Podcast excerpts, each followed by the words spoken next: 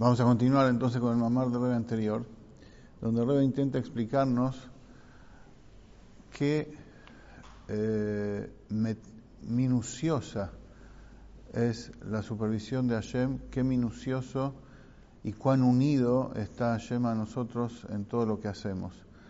No solamente que lo mira así como un jefe, un amo que mira desde arriba las cosas, sino que está dentro de cada cosa. No solamente está dentro de cada cosa, que se inmiscuye en cada cosa, sino que es la vida de cada cosa.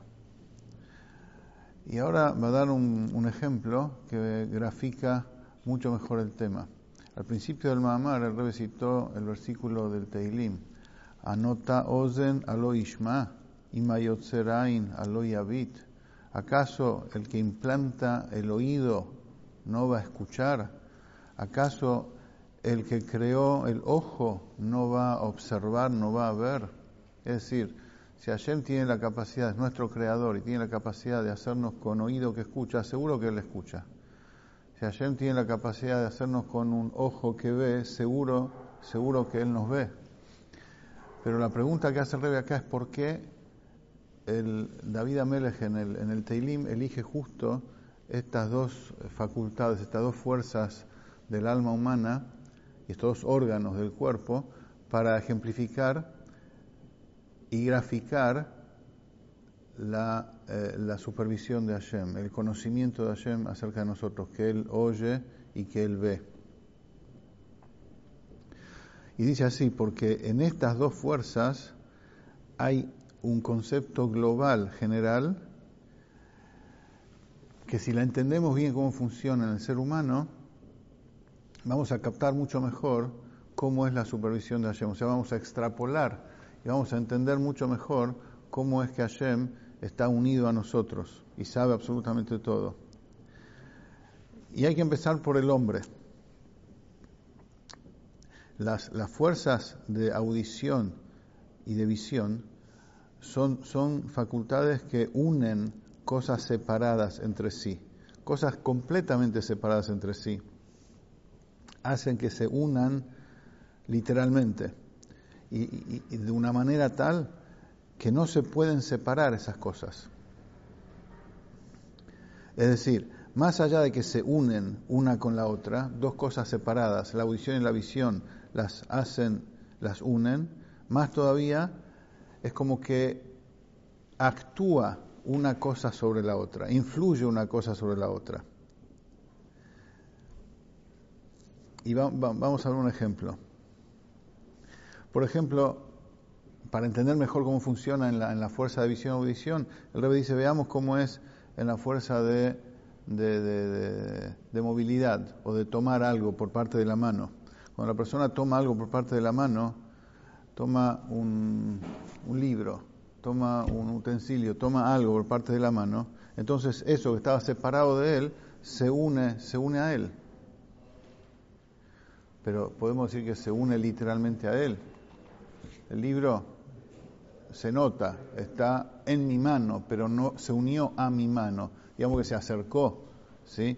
Pero la ventaja de las fuerzas de audición y visión es que no solamente que se unen, no solamente que unen dos cosas separadas, sino que actúan, influyen sobre eso.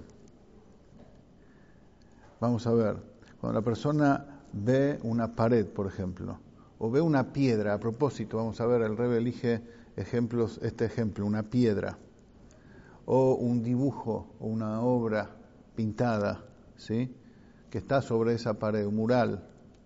Entonces, la forma esa se grafica en el pensamiento de la persona y se graba en, el, en la mente de la persona de manera tal que la persona recuerda eso incluso después de mucho tiempo que lo vio y aunque la pared y el mural no esté frente a él. A ver, ¿qué relación hay entre la pared hecha de piedra y la persona? Algo inerte, un ser humano.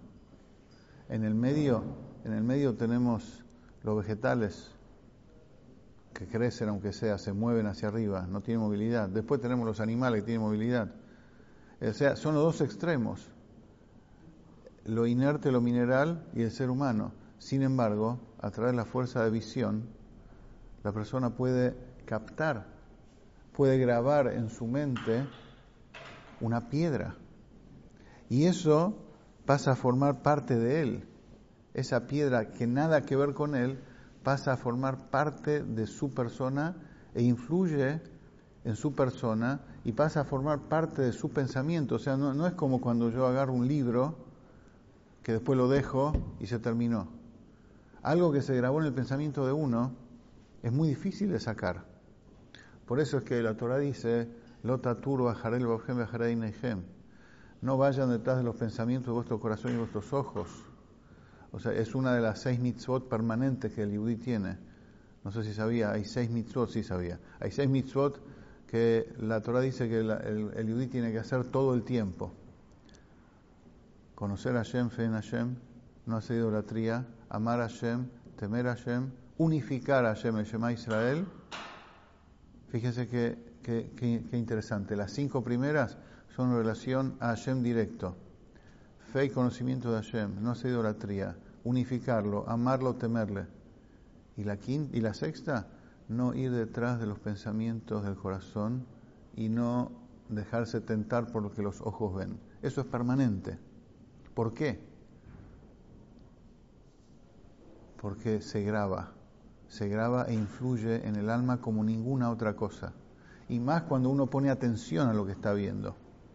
Entonces, eso se graba en la esencia misma del alma y toca lo más profundo y es muy difícil sacar algo prohibido y limpiarlo. Hace falta mucho, mucha teshuvah, hace falta mucho trabajo por parte de uno para, que, para limpiar el alma de cosas que uno vio. Y lo mismo las cosas que uno escuchó. Por eso la, por eso la Torah prohíbe el chusmerío, por eso la Torah prohíbe escuchar hablar mal de otro, aunque sea verdad lo que está hablando, la sonará.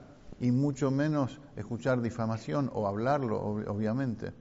¿Por qué? Porque son dos fuerzas, el escuchar y el ver, que se unen a lo más profundo de la persona y es muy difícil sacarlo después.